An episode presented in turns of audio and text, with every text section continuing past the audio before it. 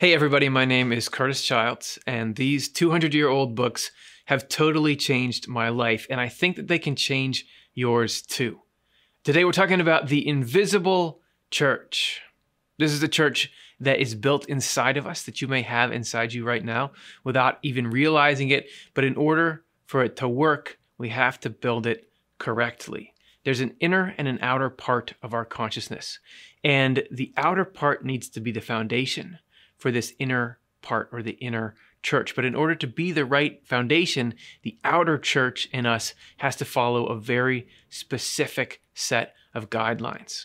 But the good news is, we have those guidelines. I'm going to lay them out for you right now. It's something that's easy to grasp and we know how to apply it, even if it takes some work, but it's something we can do. And then we can build that foundation, get the inner church to show up, and all those awesome feelings I was talking about before will come with it. It's something that can happen, something you can do, and that's the news from heaven.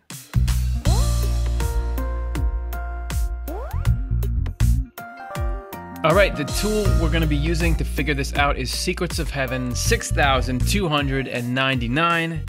Let the following example serve to shed light on this particular matter. And the particular matter, if you remember, is that the external in us, our external self, has to be regenerated or reborn or renewed, or else the internal, the good part of us, the part we want to be, doesn't have anywhere to live and it withers and it dies.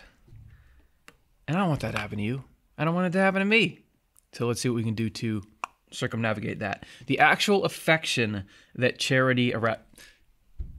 Don't go quick. Go slow. This is a hugely potent couple of sentences here. You ready? This is a, this is going to redefine what church is if you cared. This is going to get you to think about your own feelings in a different way the actual affection that charity arouses. That is to say, the calm and blissful feeling a person enjoys when he does good to his neighbor without any thought without thought of any reward is the internal aspect of the church. We've got a couple of key things here. First of all, we've got an affection that charity arouses. So, charity is a term that you're going to see a lot in Swedenborg. It's rendered different ways in different translations. Kindness, thoughtfulness. It is the impulse to do what is right to other people because it's good for them. And that stirs in us when we have this operating somewhere deep in us it stirs these affections, then these begin to be things everybody can recognize. We're talking about calm and blissful feeling that we enjoy when we do good to our neighbor without let's get without thought of any reward. So there's a a key difference here.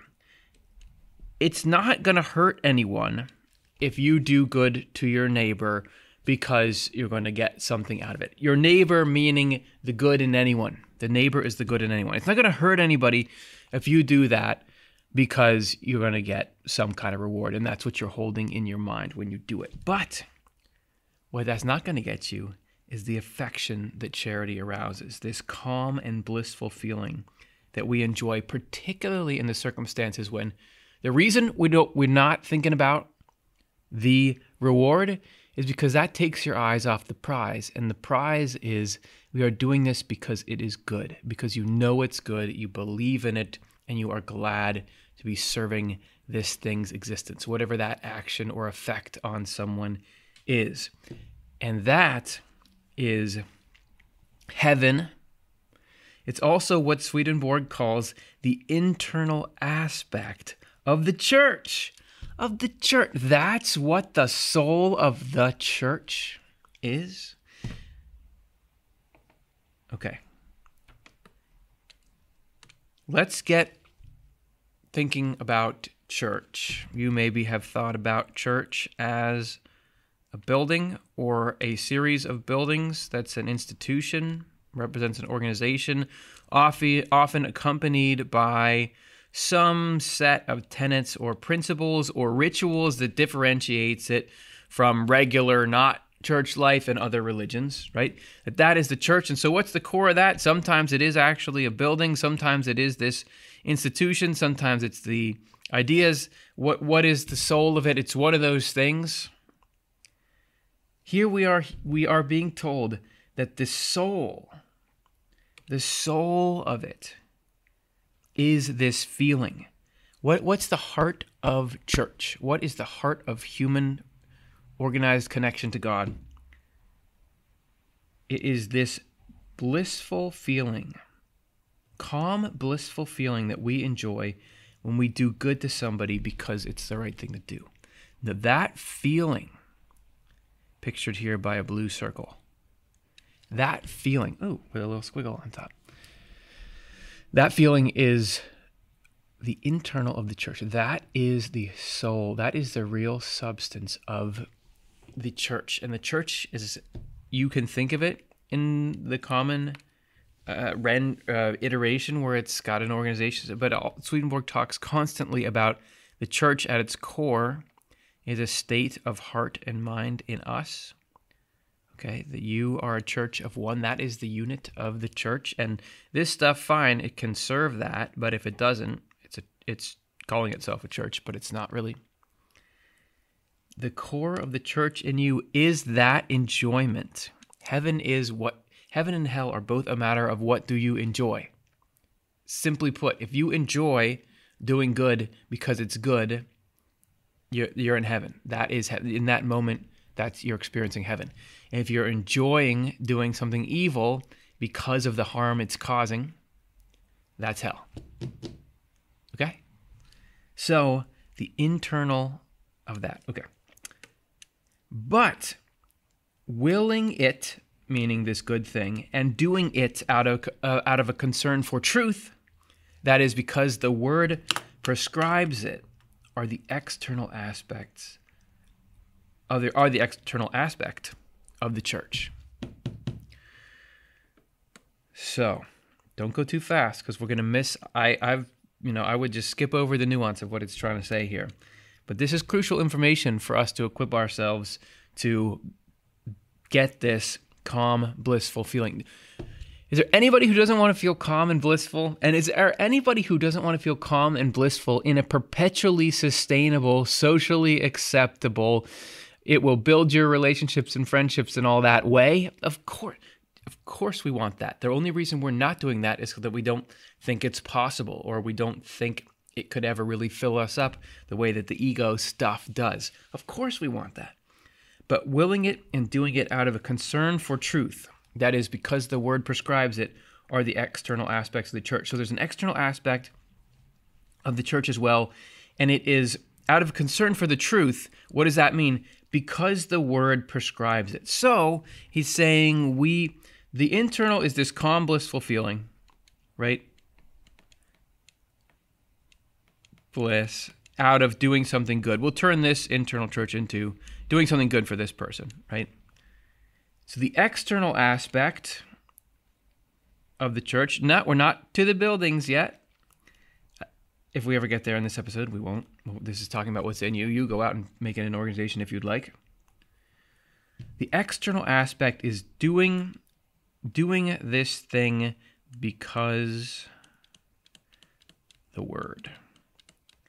So, because God is saying to do it, because you're told to do it, it's just interesting juxtaposition. One is this self evident, joyful thing, and the other is this obedience measure. And actually, those two have to be, and they have to coexist in us because we have an internal and external aspect to us. If the natural or external is not in accord, that is, does not will or perform that action, uh, this action being our mystery instance of doing something good to someone because it's good, because it sees no reward and so nothing for itself in it. For such self interest resides in the natural or external man through heredity and his own actions. The internal has no foundation or receptacle in harmony with it. You got two parts to you the internal and the external.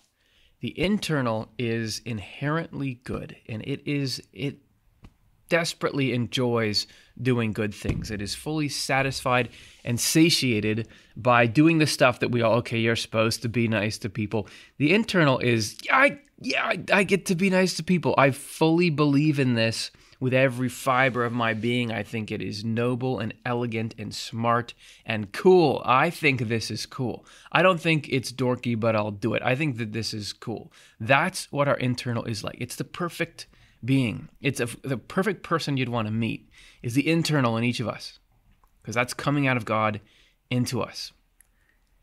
There's an external, and the external in all of us is dominated by self-interest. That's just the way we are wired. It is a an inherently selfish thing and it has this tendency this if you've ever felt yours this overwhelming tendency to say, "Well, I'm interested in that if it benefits me in some way." And it can be a subtle way. It can be in status, social status, other kinds of status. It can be in power, it can be in revenge, it can be in just this adds to my my pleasant picture of myself, whatever it is it's self-interested and it that cannot coexist cannot be roommates with this the internal that i was talking about before. They don't do it. They don't get along. They the internal drives the external crazy because the internal is not interested in being complicit in going after the things that the external craves. So we the external obviously is not who we want to be. So what we have to do is get that external to be quiescent to buy into the system, to be subservient to what the internal wants, because that's when both get what they really want. That's when both can be happy. So, what's the way you get that external to be happy? You can't just say to it, if you say, okay, let's go back to this picture of us being this is the bright, happy love there, and this is our sort of ego y self. They're both in the human form, so don't take this too seriously. But let's say this you cannot go up to this ex- external and say, well, think about how happy you're making people. Think about how something is is that's good. External does not understand that language. It does not believe in that. That is nothing to it. That think about when you're in a state when you I don't care about that. What can we tell this external? What's the highest aspiration for this? You can't tell your your ego self to be something it's not. Let's find out what it can be that's that is compatible. Right? We're, we're not trying to destroy it. We're not trying to bend it into something that it can't be. We're not setting unrealistic expectations for it or ourselves. What can it be that goes along with the system, right? What that has to be is doing something because the word prescribes it. So we can go to this and say, look, there's a higher power. Okay, there's God. This external can understand that there is God, right? It can get that. And we're saying to this external, look, God says, don't do this harmful thing. So we're not going to do it, even if you would like to, because it's against God's orders. God is saying, no, nope. That's good enough for the external. Once, and Swedenborg goes on and on about you've got to be doing it for religious reasons. You've got to be doing the truth for religious reasons. And what that means is it because a higher power is commanding you, because you can't co opt the external self and say, well, you know, I'll try to ration with you, rationalize with you and get it so that you end up loving the happiness of people. It's always going to go back to if you try to say, well, then because that will do this for this person, it's always going to be pulling it back to, well, what's that giving me? How is that? That's its joy. That's its joy. But it can understand, okay, God is telling me to do this, so I'll do it. And if we can get the external into that state, so there's a part in us, and these might not even be happening simultaneously. I find that, and we'll explore this a bit in what we're about to get into, but you can ha- be fully in your external state where you've heard these religious principles. It's just not, it doesn't seem alive to you. It doesn't fill you with joy to act that way. And, but you can say, all right, I'll do it at this point. It's like the moon is out. So I'm, i remember that the sun's there, but I'm not feeling its heat. I'm not really seeing all of its light, but I remember, so I'm going to go do it. Versus, I'm going to continue to act in this way that I think is the right way to act and pursue the things that I think are the right things to pursue in life. So we can get to that point there. And once we're doing that, though, that opens up that, as we're about to see, it creates a foundation to allow for the actual joy in those things to come in. So if we don't do that, if we don't do that, okay, I'm not going to do that. If we don't create that foundation in the ego external self by following re- religious or spiritual or regimented principles, the internal has no foundation or receptacle in harmony with it. Remember, the internal is this calm, blissful joy. Instead, it has that which either turns aside, perverts, or smothers its inflow. And for that reason, the internal is destroyed. That is to say, it is closed and blocked off, so that nothing from heaven can come through by way of the internal into the natural, apart from some ordinary degree of light through chinks all around, which enables the person to think, will, and speak. So if we're not setting up a foundation here. If we are not, this is getting a little muddled. Let's let's start from scratch. If we are not, if we've got our external here, right, and then the internal is here, and let's say our conscious experience is here. The the internal is wanting to bathe, and this is, you know, from God, lest we forget, because this is crucial to keeping the external in line.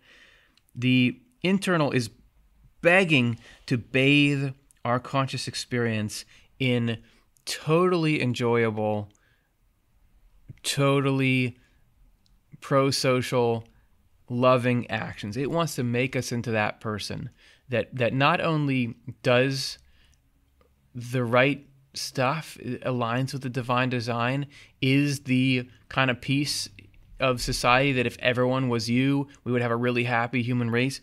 Not only to be that person, but to love doing it and to gain satisfaction and peace from that, like like we all think we're going to get chasing this stuff of the ego.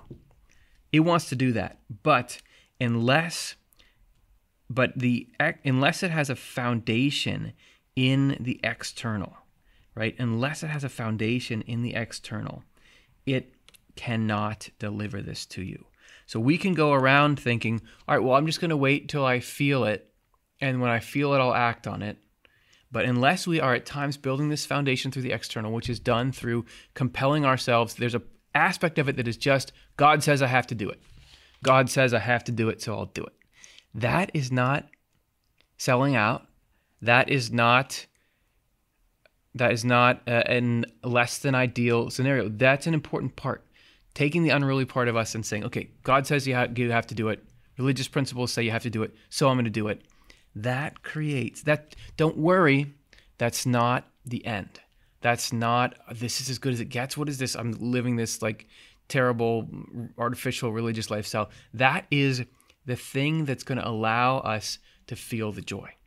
And you can't because if if you've got these you know raging delights in what is against heaven, if you just consistently, let's say you're stealing from people, right? You just constantly stealing from people and you love it.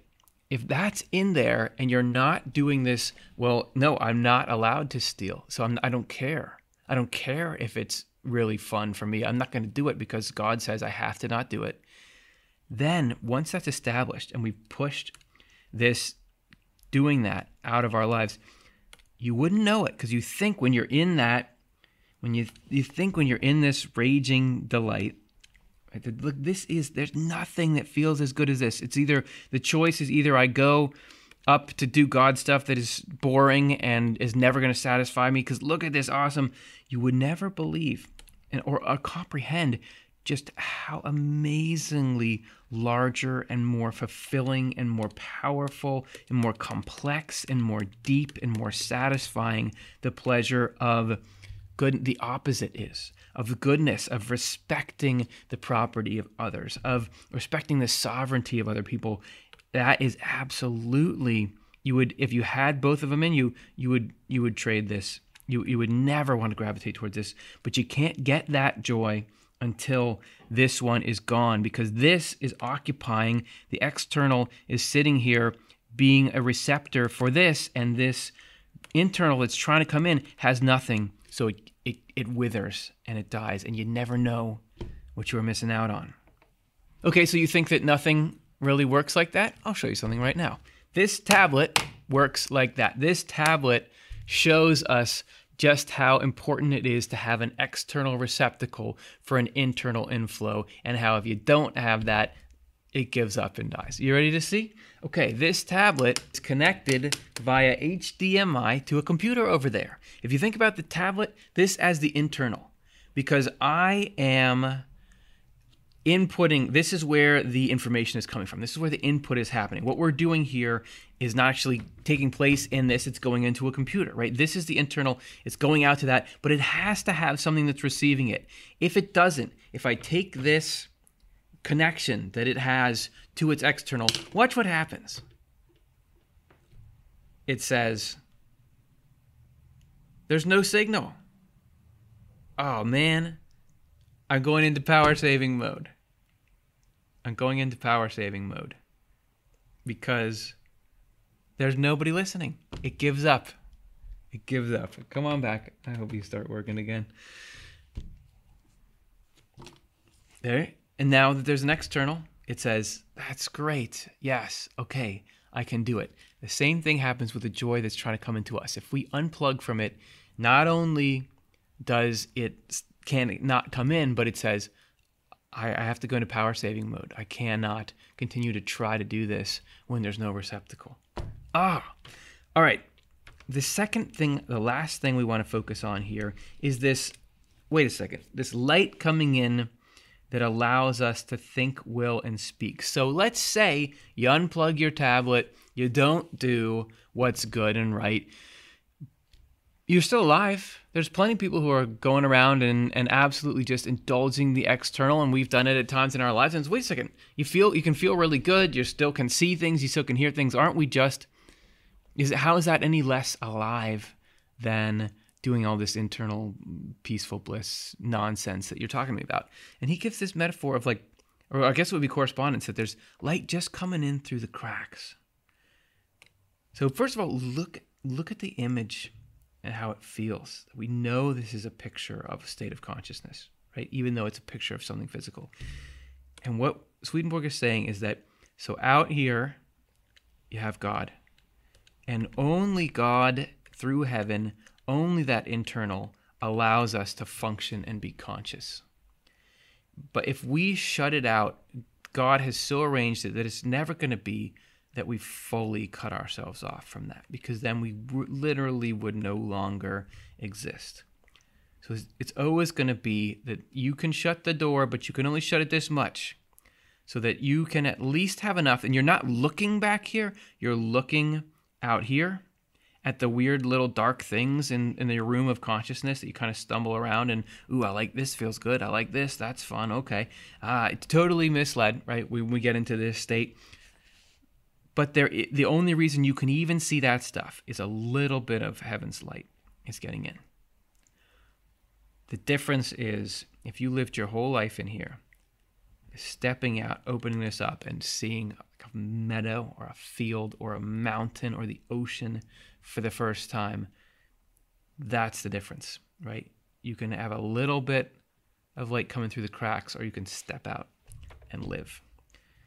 But that ability acts in accord with what is in the natural. This ability, if, if we're going in the negative sense, this ability to see a little bit through the light coming in through cracks. But that ability acts in accord with what is in the natural, thus in favor of what is evil and false, opposing what is good and true, to which end it makes that ordinary degree of spiritual light flowing in through the chinks all around subservient to itself. So if we're here and we don't have the internal gets no real say in it. We even take what's here and instead of it being light being for enlightenment so we can understand that okay this this thing I've got over here that I love that is harming people. We don't want it get get away from it. It is sabotaging my potential. Instead of us seeing that and understanding I shouldn't do this. Even God doesn't want me to do it. We instead just say, okay, well, help it me get where I need to go. Help me just get where I need to go. I can use this to actually use it against its own purpose because the purpose of all divine light and truth is to lead us out of this state of hell. But we will, in that state, if we cut ourselves off from the from the source, uh, we'll just use it to put ourselves further into hell, which is fine. When we're in that state, God is still going to try to give us the happiest life we can have, but it really is like the potential difference, the missed potential difference of I'm going to spend my entire life inside a dark room versus like I'm going to go out and take a road trip and I'm going to go build a career and I'm going to have a family and all the stuff you can do when you're not sitting around in one room uh, with poor lighting conditions. That's the news from heaven. So the internal, external, does that do something for you? Can you understand? Can you see this stuff in your life? Please leave a comment. Let us know how we're doing. If you want to support what our work as a nonprofit, YouTube or I mean offtheleft.com slash donate. That will help us. Uh, that's the way we, we're able to do what we do. This was fun getting to talk through this. I hope you found something useful in it. I hope you can go out and get that external to to get aligned so that the internal can come in and we can really start to cash in on those feelings of joy that light us up to do good things for people. And the coolest thing is, think about it on the other end. If you've got somebody doing something really great that helps you in some area you need, and you know they love doing it, so you're not a burden on them, and they're you're not going to exhaust their supply of goodwill. This is great. That's a pretty great arrangement, and I'd say that's uh, worth getting towards.